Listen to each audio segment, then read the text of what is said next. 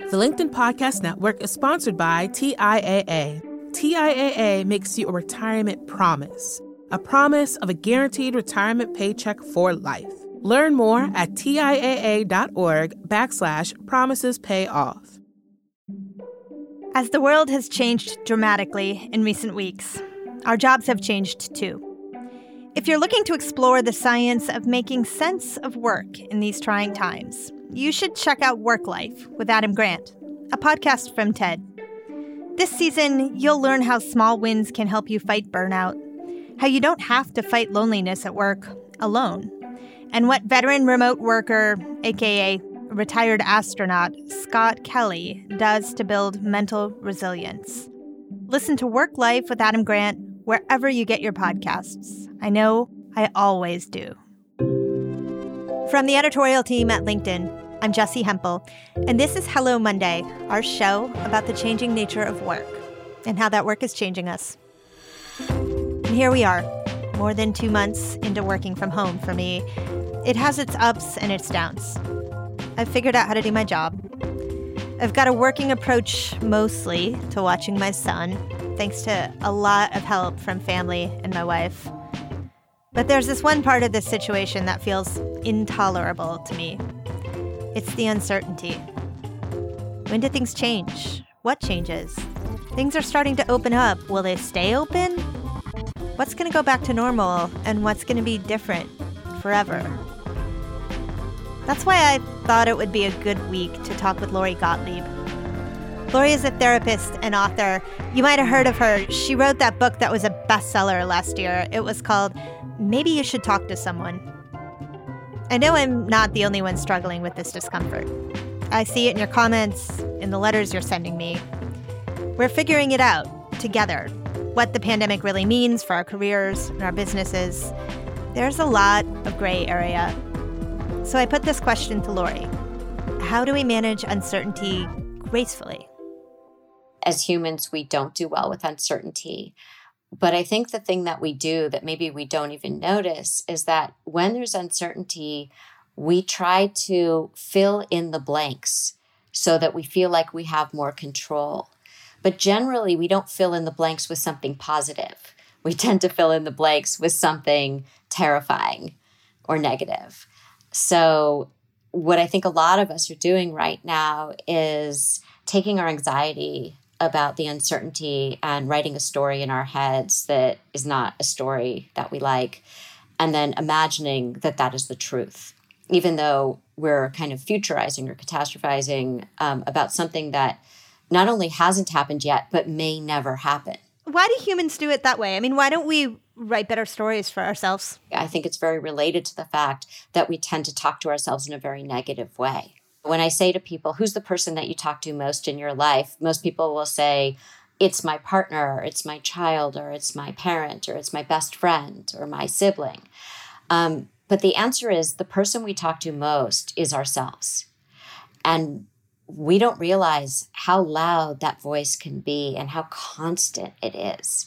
And so, you know, we do the same thing, not just with uncertainty, but with kindness. We're very unkind to ourselves. So, so often people will be really, really hard on themselves, thinking that if they self flagellate, that will like whip them into shape and then they'll do better. they'll be more successful, they'll be more productive, whatever it is. But really, where growth and transformation come from um, is from a place of self compassion. Self compassion doesn't mean you're not accountable, it, it actually helps you to be more accountable in the long terms. Um, I love that we began there because, Lori, as I was reading your book in preparation for our conversation, I took this one thing down. It was something that you had said in an interview. You said, The experience of my patient, my own, made me realize that the importance of not wasting time. And one way we waste time that hopefully therapy addresses is the constant perseveration, the soundtrack in our heads that makes us mean to ourselves and makes us make bad decisions. And if we can start learning to be kind to ourselves, we save a lot of time on the planet.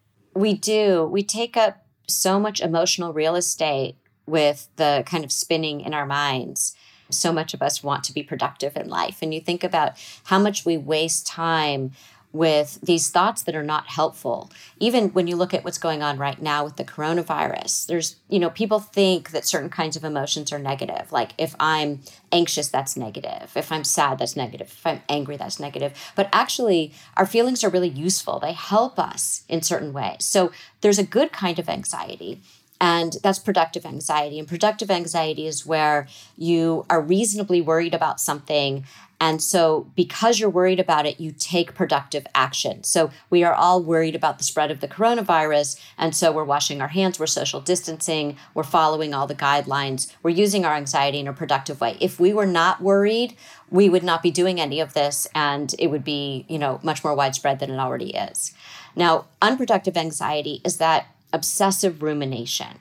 It's like reading the news every hour. It's saying, you know, this is going to happen next week or next month or whatever that story in your mind is. And that's not helpful because it doesn't help you to take productive action.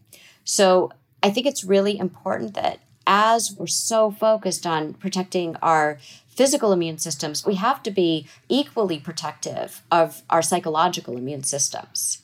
That is a wonderful way of framing it, thinking about taking care of our psychological immune systems. I mean, what would the equivalent of washing our hands for our psychological immune system be? Just as we want to protect our physical immune systems from an outside invader like a virus, we want to protect our psychological immune systems from some something that's toxic to our emotional health. So the kinds of things that are toxic are um, not paying attention to your feelings and kind of stuffing them down because we feel like there's almost like a hierarchy of, of grief, right? Or a hierarchy of pain. I write about this and maybe you should talk to someone about how there's no hierarchy of pain, that pain is pain and suffering is suffering. And I think right now with the coronavirus, some people are saying, well, if it's not loss of health, loss of life, loss of income, loss of job, then I can't really talk about the loss of going to my child's college graduation after my child worked so hard for this. I can't really talk about the loss of the daily things in life that connect me to other people, going to work, um, you know, the people that I see, the things that I do. So we feel like we can't really talk about that. But this isn't the grief Olympics, you know, there's no, this isn't a contest. Um, so I think when we start to compare, that's toxic to our psychological immune systems. Lori, I just want to say I think you have nailed the moment we're in in the in the quarantine period. Every conversation I have with uh, with people at the beginning of meetings or one on one begins with, "How are you?" Oh, well, things are really things are really good here because here, whatever it is, fill in the blank. We have a backyard, or we have food, or we are all healthy. Followed immediately by all of the string of things that hurt but that we're not allowing ourselves to experience the real hurt around. I guess I hadn't really thought about it as I can have my hurt. It doesn't have to be as big as or even compared to your hurt. Right. So so somebody else's pain does not take away from yours, right? Meaning like their pain might be very big, that doesn't mean that there's not room for yours too. The other thing that's really helpful, I think, for our psychological immune systems is this concept of both and, which is you can experience two very opposing, seemingly opposing kinds of states at the same time. So, for example, my son is home doing remote learning and he's 14 and normally during the day I don't get to hear a lot about what goes on in his days um, at that age. There's not a lot of sharing. And at home, I get to see a lot and spend all this time with him. And we're both enjoying it so much, even though the circumstances under which I'm seeing him are, are of course, horrible, right? I wrote a piece in the New York Times and it was about how a lot of people are saying to me, well, you must, it must be horrible seeing all these patients as a therapist and hearing all these stories all day. You must be so drained. And I said, actually, we laugh a lot. And I don't mean that there's anything at all even remotely funny about the coronavirus. What I mean is that we're doing these virtual sessions and a lot of people don't have privacy. And so they're either doing their sessions from like a closet or a car or the toilet like sitting on the toilet right? Because they go in the bathroom and they close the door and they sit down on the edge of the bathtub or on the toilet. And um, and this one woman was talking to me about she was sobbing because her mother is in a nursing home and there was a, a, confirmed case of COVID in the nursing home. And she was so worried that her mother was going to get it and die. And she was sobbing about that. And she leaned back and she accidentally flushed the toilet. And this whooshing sound filled the room. And I, you know, she said to me, Am I the only person who does, um, you know, does therapy from, you know, from the toilet? And I said, No, the toilet has become the new couch. And I immediately regretted making that that joke because of what she was talking about but she laughed. And then i laughed. And at the end of the session she said to me you know the session was really helpful to me. What you said was really helpful. But what was most comforting to me was the ability to laugh with you. She said it reminded me of myself before this whole thing happened and it reminds me of it gives me hope for the self that I will be in the future. And she said, I didn't realize that I probably haven't laughed in a month. Wow. And so when we talk about again our psychological immune systems, you know, and contagion, you want to know what's really contagious is laughter. And so I think that it's really important that we can hold the pain and the joy at the same time. So we can laugh with people. It's okay. Beneath what you're talking about too is is the connection that you share when you express whatever emotion you're having in tandem with someone else, right? That moment when you you laugh together was a, a, sort of a breakdown of the barriers that keep us all isolated, and it's harder to figure out how to do that right now. One of the kind of silver linings of this whole thing is that there's a real leveling. I think that we're all seeing people that we know in a different context in a much more intimate context. So people may have known that their coworkers had kids or had a partner or had a dog or whatever, but now they're like barging in and they're on the screen and and all of a sudden we're getting curious. We're like, "Oh, how old are your kids?" or, you know, "What are they up to?" or you know, the dog will be sitting there on their lap. And I think we're seeing a much more human side to the people that we normally see only like a very limited part of. And, and I think that helps us to, to connect with people on a deeper level. So when we emerge from this, I think that having had those connections with people um, will help us to work better with them too. The LinkedIn Podcast Network is sponsored by TIAA. In the last 100 years, we've seen financial markets swing, new currencies come and go, decades of savings lost in days, all showing that a retirement plan without a guarantee, quite simply, isn't enough. So, more than a retirement plan, TIAA makes you a retirement promise. A promise of a guaranteed retirement paycheck for life. A promise that pays off. Learn more at TIAA.org backslash promises pay off. One thing that I have noticed and heard from the people that I'm talking to is that something has changed in the last week or so. We were completely on lockdown. It was like a bear hibernating. We all knew what that experience was. And now we're moving into this new stage of the experience, which is an opening up. And it introduces new levels of uncertainty. And I personally, I'll talk about my own experience. I'm restless as heck and I'm uncomfortable psychologically again in a way that I, I wasn't last week. And I don't understand what that's about. Does that make any sense to you? Yeah. I mean, I think that a lot of what makes us feel human has been taken away. And I think the most significant part of that is presence. And I mean, presence in person with people nothing can replace like sitting a few feet away from somebody, hearing them breathe, um, feeling the energy in the room. Um, and so I think that what we're what we're all missing is that sense of of being physically present with other people. It's a real primal need. And so that's where some of the restlessness comes from because honestly in terms of, you know, people who say that they're bored, you can always find something to do I think the part that's really hard for us as humans is lack of physical presence. And also, there's this term skin hunger, um, which is what happens when we don't get touched. Um, and I don't just mean intimately, I mean in the course of daily life. In the course of daily life, we hug people, we shake their hands, we put a hand on their shoulder, whatever it is. Um, and just the routine ways in which we get touched are missing too. It's like the ways that, you know, babies in orphanages, if they don't get touched, or just babies in a household, if they don't get touched, they don't actually meet their developmental milestones. They don't thrive. It's it's such a part of of what makes us human that we physically languish without it. So, Lori, a lot of our listeners are experiencing a lot of uncertainty around employment right now. They've been laid off and they don't know what the future looks like. They suspect they may be laid off, perhaps they're furloughed. And I wanted to speak specifically to the, the feelings that come up around that. On the one hand, if you're laid off in this climate, um, it stands to reason you shouldn't feel that bad about yourself because my gosh, it's it's the pandemic and so no one thinks it's your fault. But that doesn't seem to stop people that I know who are being laid off from feeling awful about themselves. Well, I think what we do every day is a part of who we are. It's a part of our identity. And so that's a huge loss um, because a whole part of who you are is not manifested in the world at this moment. It will be again. But right now, it's just, it's another loss layered upon all of the other losses, like what I was talking about presence, connection, all of those things. Yeah.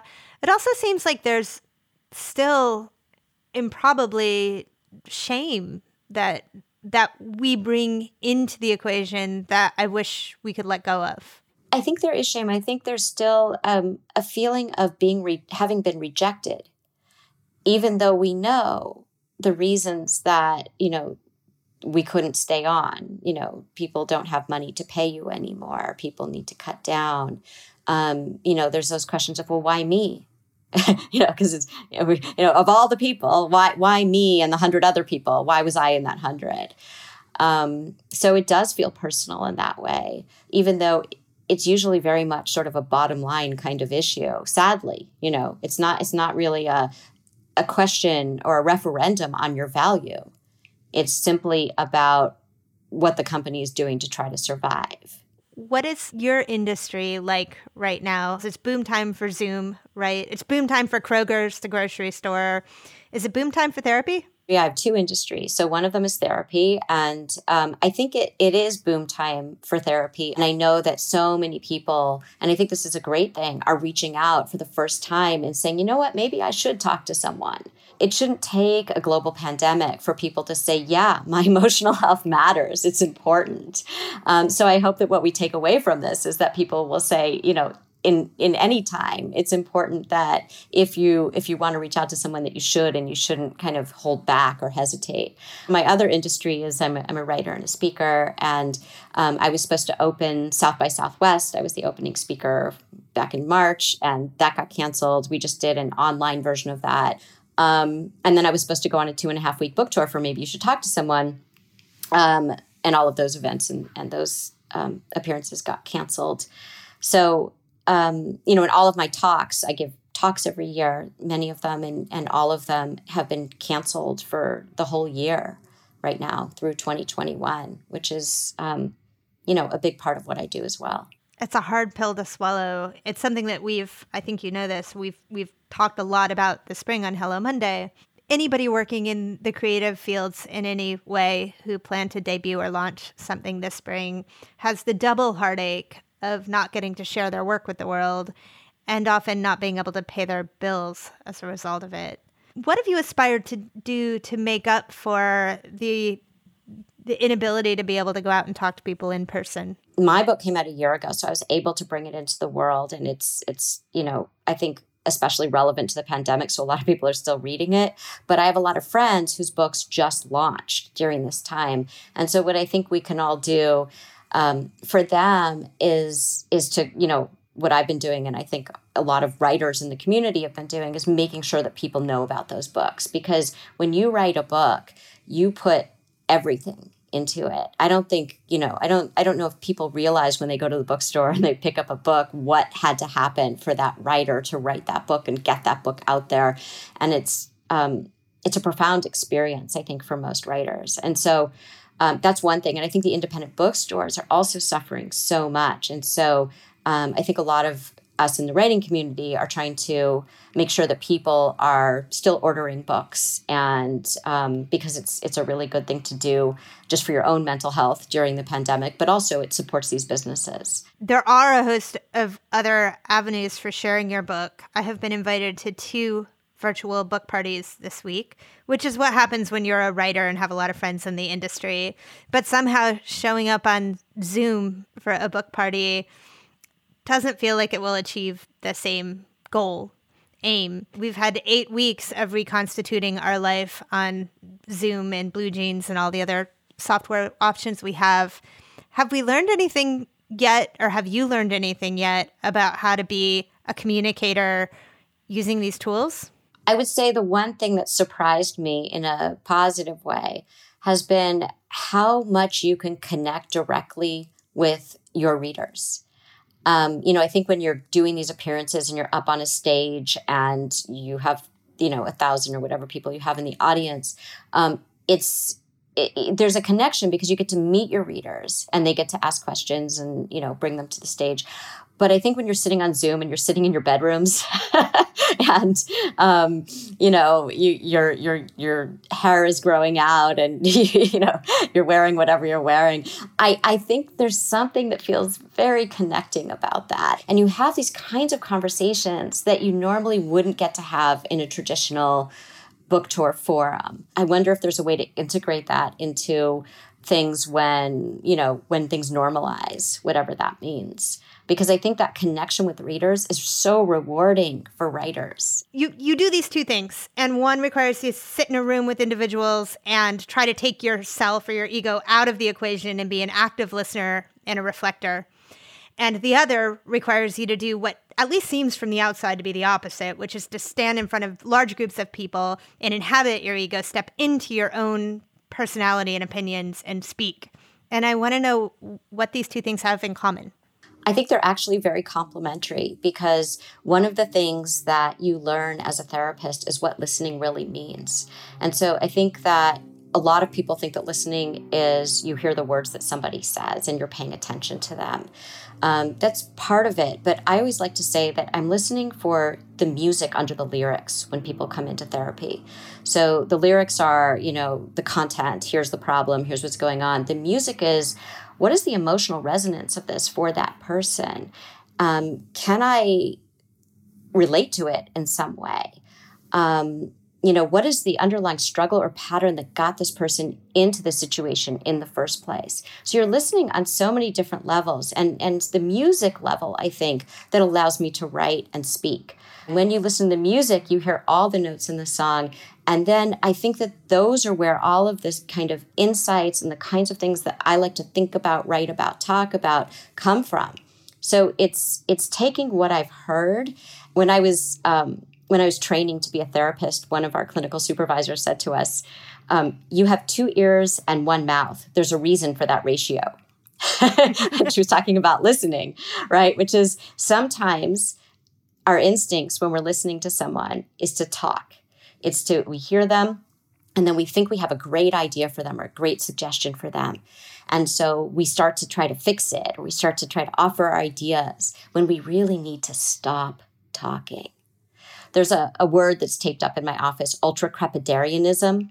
It means the habit of giving advice or opinions outside of one's knowledge or competence. And I have it taped up there because it reminds me that I'm not there to give advice. I'm not there to tell somebody how to live their lives. I'm there to understand their experience so that I can help them figure out what they want to do to change their lives. And the same thing happens when I'm talking. So I'm taking what I've gathered from all of this listening and I'm sharing some of that with people so that they can think about themselves differently. It's a beautiful way of expressing it. Uh, that vocabulary word, what was it again? Ultra crepidarianism. Kind of sounds like mansplaining to me, which, by the way, men and women do very effectively. Yeah, it sounds a little aggressive, doesn't it? it does. Um, but it also it also seems to me like that attribute, the ability to say, "Tell me more," instead of "and I have an idea that can fix you," um, extends far beyond therapy as a helpful attribute when we want to achieve things. Yeah, it, it works really well. That was Lori Gottlieb. You can visit our website, Lori Gottlieb, that's L O R I, to learn more about her. She's also got a TED Talk there. It's called How Changing Your Story Can Change Your Life. Now, a question for you Are you really able to change the way that you talk to yourself while you're stuck at home? I've been trying. Has your inner voice shifted as you commute if you're commuting? If you're, say, an essential worker or going back this week? We want to know. Tell us on LinkedIn using the hashtag Hello Monday. Or better yet, grab something to drink and join us for office hours on my LinkedIn profile. We get together at 3 p.m. on Wednesdays. It's our space to gather and to feel uncertain together, and you're always welcome. Time's especially limited these days, as we're trying to care for ourselves and others and work. Thanks for spending some of your time with us. If you like our show, and we hope you do, please rate us on Apple Podcasts. It takes two seconds and it helps new listeners find us. Hello Monday is a production of LinkedIn. The show is produced by Sarah Storm with help from Madison Schaefer. Joe DeGeorge mixed our show. Florencia Iriondo is head of original audio and video. Dave Pond is our technical director. Maya Mangini, Victoria Taylor, Michaela Greer, and Juliette Verreau help us avoid ultra crepidarianism. Our music was composed just for us by the mysterious Breakmaster Cylinder, and you also heard music from Poddington Bear. Dan Roth is the editor in chief of LinkedIn. I'm Jessi Hempel. See you next Monday. Thanks for listening. You all done?